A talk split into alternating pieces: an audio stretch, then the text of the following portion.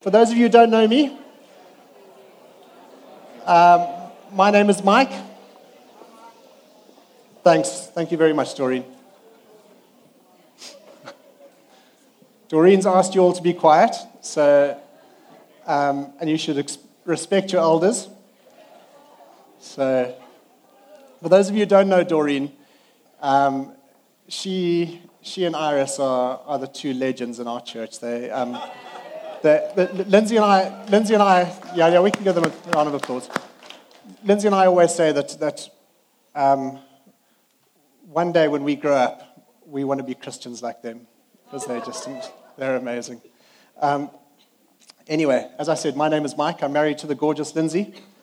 Uh, we arrived, we arrived um, in this church 11 years ago this week. Um, I know. a, for some of you, it feels longer, I know, but. Um, um, and I, I now have the amazing privilege of being uh, on staff here in the church. And as many mentioned, Neil and Kate are, are away this week. So they've asked me to, to share with you this morning. Um, let's just let, us start with a prayer. And, and we just, Lord, we, we just um, we just invite you here this morning. And we thank you, Lord, for, for your word that, that, that you gave to us.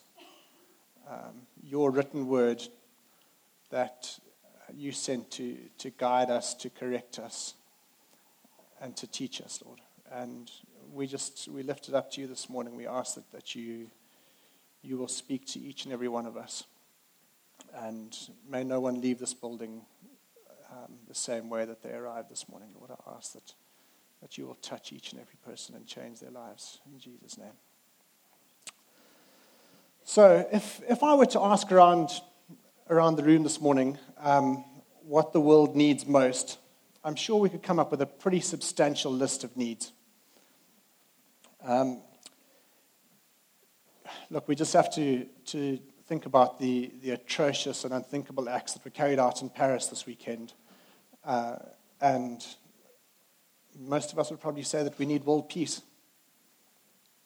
There's barely a day that goes by without us, um, without us hearing news of another suicide bomb in the Middle East, um, another airstrike in Syria, another attempted coup in some African country. And we can often become numb to, to all the war and, and general lack of peace around us. But scenes, scenes like we've seen on the TV this weekend just bring it all home and, and highlight the, the general lack of peace in the world today. So, and it's not, it's not just peace on an international scale.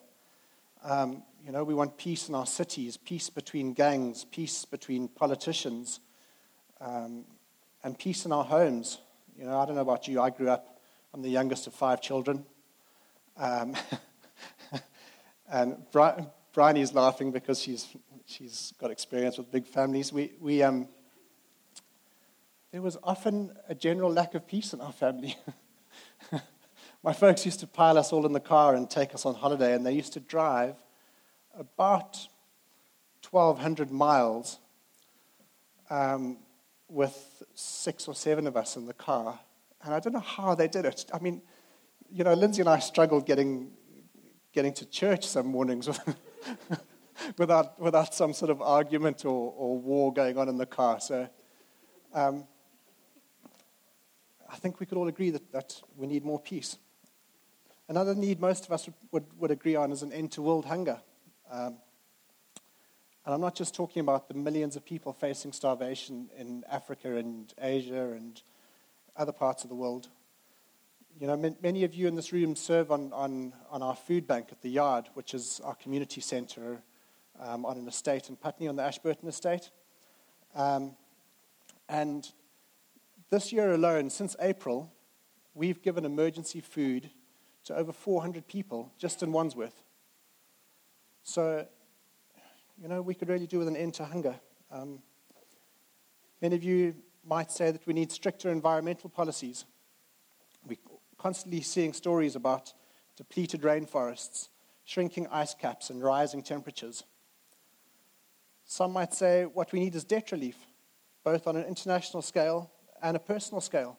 There's dozens of countries around the world who don't have enough money to provide decent education, healthcare, running water, just basic human needs. Um, never mind the, the I mean, we had stories in the paper recently about these, um, these short term loan companies who are just, you know, with ridiculously high interest rates. Um, and there's loads more needs we, we could come up with. Uh, we, we need better diets. You know, if you've been following Jamie Oliver recently saying how much sugar we eat, uh, we need an end to drug and alcohol abuse. We need, um, some might say, better coffee on a Sunday morning at church. Um, well, let me suggest to you that what the world needs most is the gospel and not a narrow, over spiritualized, disembodied gospel that simply gives people the hope of an afterlife. We need a full bodied, warm blooded gospel that impacts our lives just as much after we die as before we die. We need a full package gospel that covers all the bases, including our relationship with God, with the earth He entrusted into our care, and with each other a gospel that embraces righteousness. I want to share with you a story I read recently. Um, the late Corrie Ten Boom wrote a best selling book titled The Hiding Place, where she recalled meeting a guard from the Ravensbrück concentration camp, where Corrie's sister had died and Corrie herself had suffered tremendously. So she wrote this It was actually at a church service in Munich that I saw him, the former SS man who stood guard at the shower room door in the processing center at Ravensbrück. He was the first of our actual jailers that I had seen since that time, and suddenly it was all there the room full of mocking men, the heap of clothing, my sister Betsy's pain filled face. He came up to me as the church was emptying, beaming and, bow- and bowing. How grateful I am for your message, Fraulein, he said. To think that, as you say, he has washed my sins away. His hand was thrust, thrust out to shake mine, and I, who had preached so often to people about the need to forgive, kept my hand at my side. Even as the angry, vengeful thoughts boiled through me, I saw the sin of them. Jesus Christ had died for this man was I going to ask for more? Lord Jesus, I prayed, forgive me and help me to forgive him. I tried to smile. I struggled to raise my hand. I could not.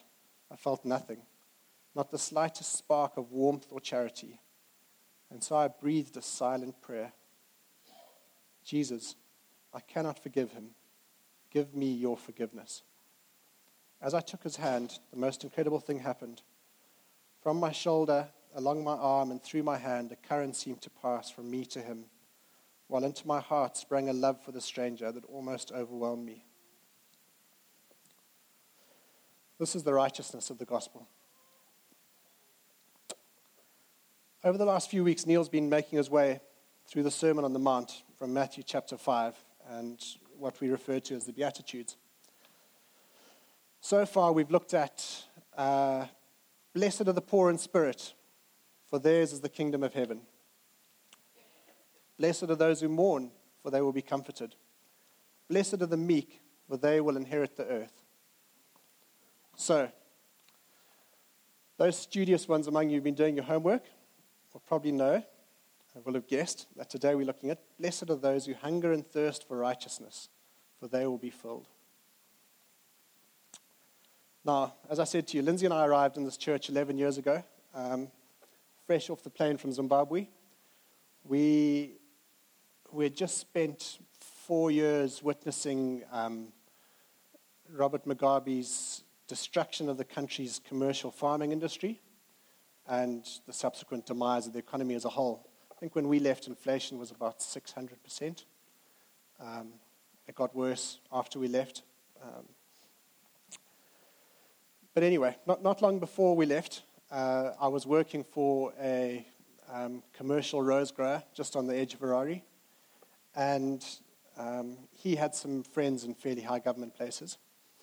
And one day the Minister of Agriculture arrived. And I had to show him around. Now, this was the man who had orchestrated, um, basically orchestrated 4,000 commercial farmers being chased off their land and about around about 2 million farm workers losing their careers. Um, so I didn't, I didn't have a lot of love for the man. Um, and I really wish that I could stand before you today and say that I prayed the same prayer that Corrie ten Boom had prayed. Um, but unfortunately, at that stage, I wasn't hungry for righteousness. I think the burning hunger within me was more for vengeance than righteousness. Um, as a result, I took him into our warmest greenhouse. Um, it, was, it was where we, we rooted all our cuttings, so we had special misters in there, so it was set to about 92% humidity. Um, and I just kept him in there and just chatted to him until he'd had enough and decided to go home. Um, so I wasn't very righteous that day, but. Um, when Jesus said, Blessed are those who hunger and thirst after righteousness, what is this righteousness that he speaks of? Righteousness is not just an internal quality like integrity or honesty. Righteousness includes integrity and honesty, but it goes beyond that. Righteousness is not conformity to God's law. That is the way it's often defined. It includes conformity to God's law, but that doesn't quite capture the huge, huge word that is righteousness. So, what is righteousness? Well, one clever German scholar um, named von Rad uh, says that righteousness simply means right relatedness. Everything in the world now is in a jumbled mess.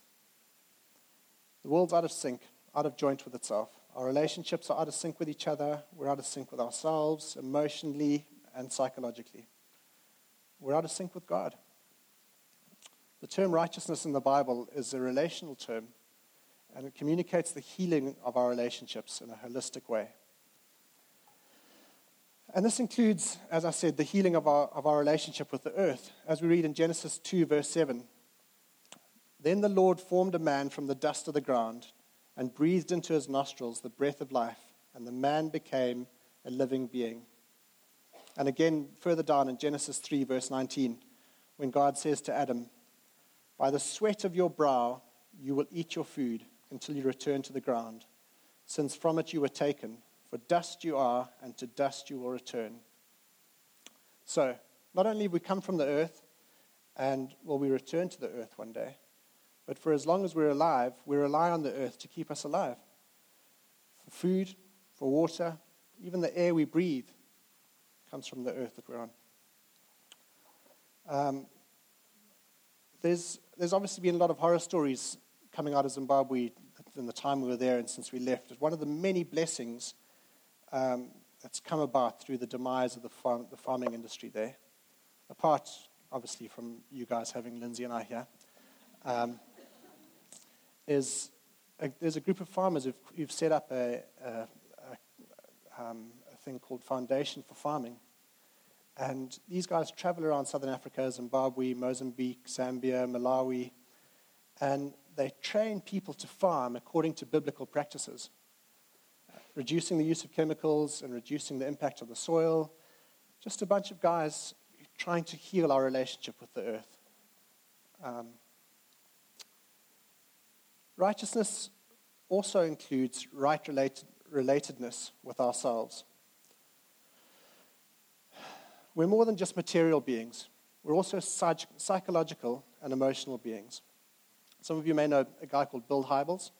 He's a very influ- influential pastor of Willow Creek Church just outside of Chicago. And he once compared our emotional and physical health to warning lights on a car dashboard.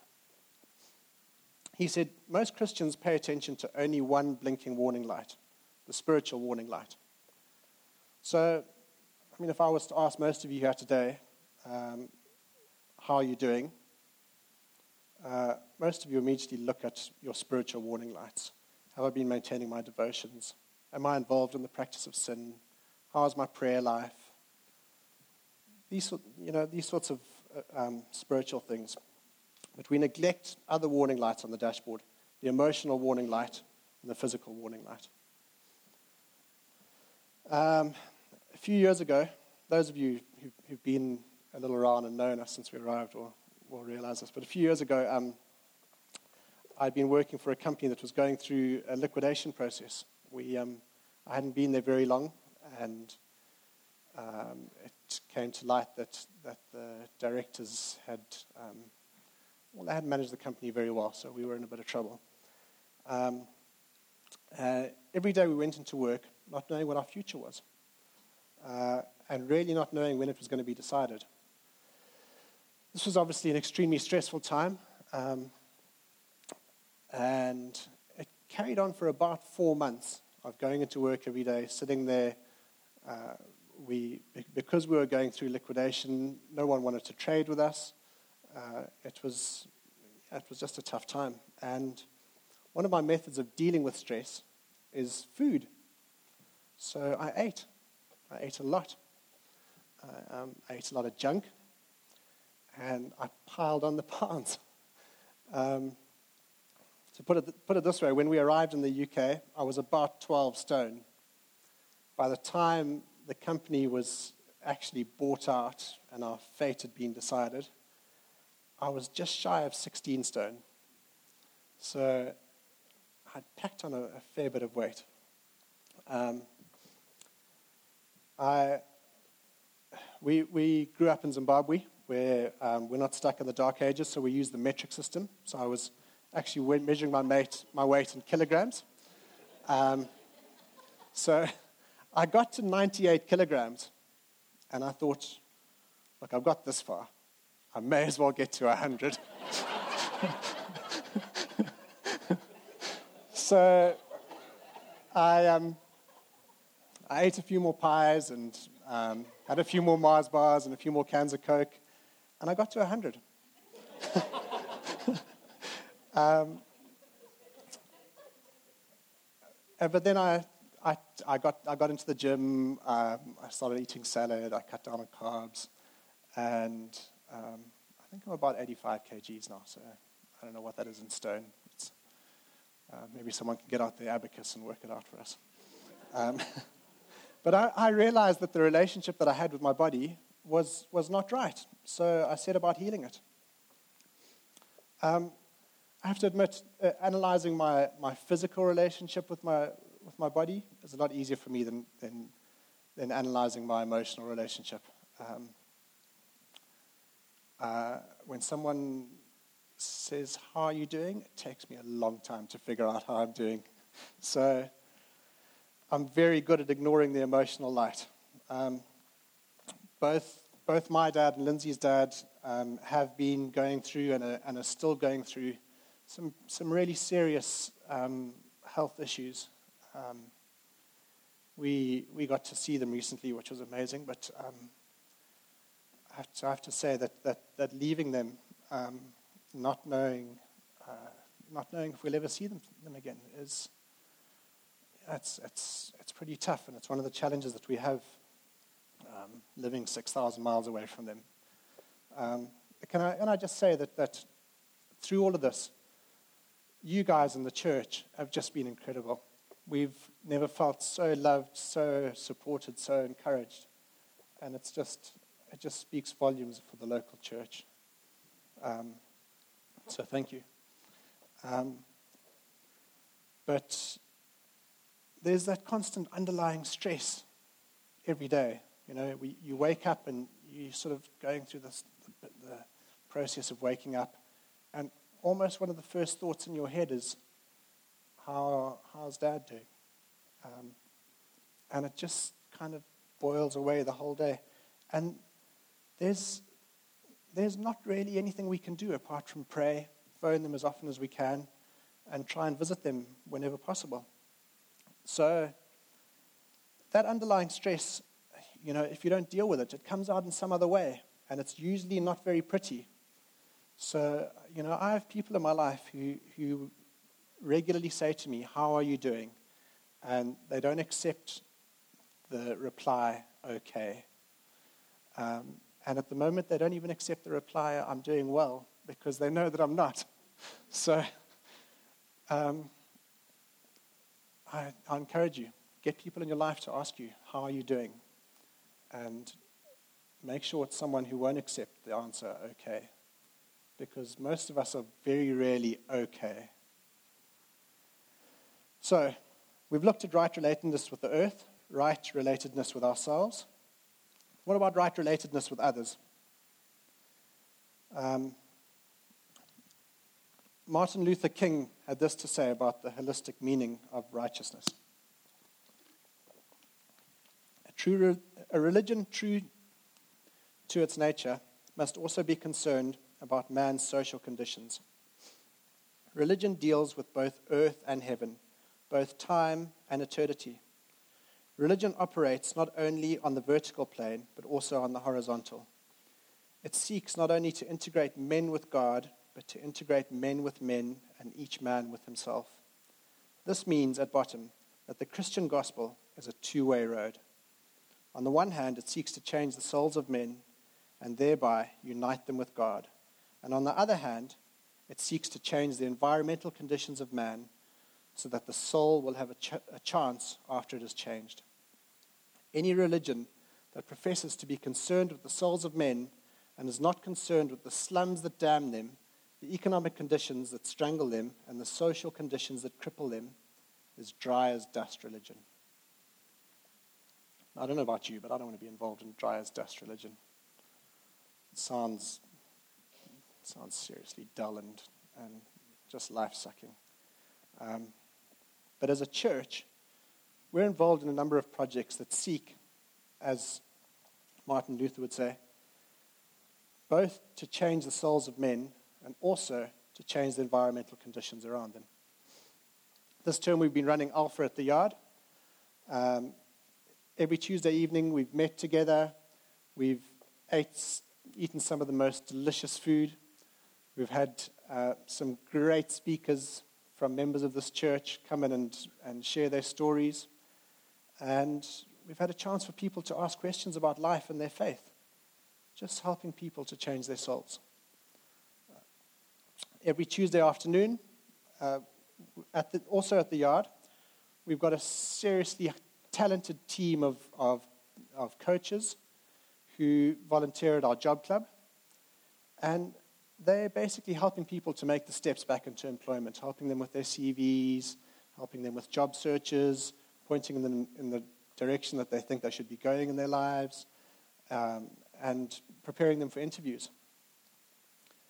Um, as I mentioned earlier, we run a food bank there every Wednesday lunchtime and Sunday afternoon, uh, just providing emergency food to, to those in need. So we're making efforts to, to change the environmental conditions of man as well as changing his soul. But all these initiatives have come about through people having a hunger for righteousness and deciding to do something about it. So, as we said, righteousness means right relatedness in all realms, and certainly it means right relatedness with God. We're physical beings, we're psychological beings, we're social beings, and we're also spiritual beings. This aspect is often neglected by secular society. You cannot get spiritually right by merely turning within and trying to discover your spiritual center or find yourself, as we used to say. Do they still say that?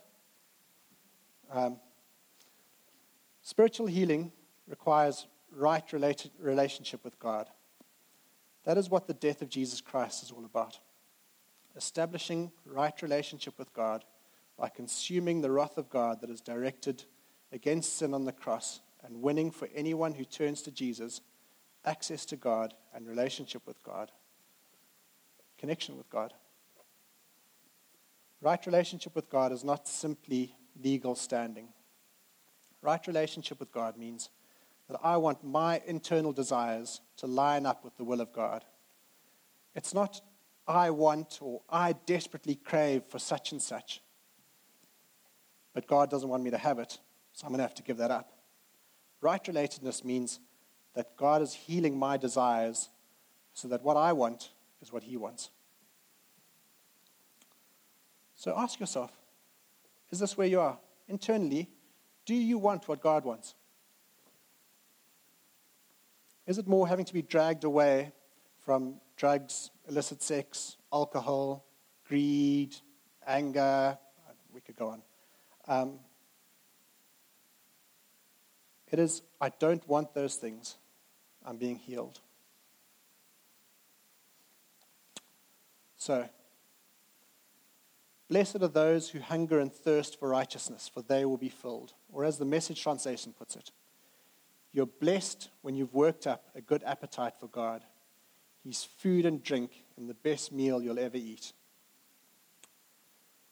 Because unless we have an appetite for God and for the things of God, then we can only do so much before we run out of steam.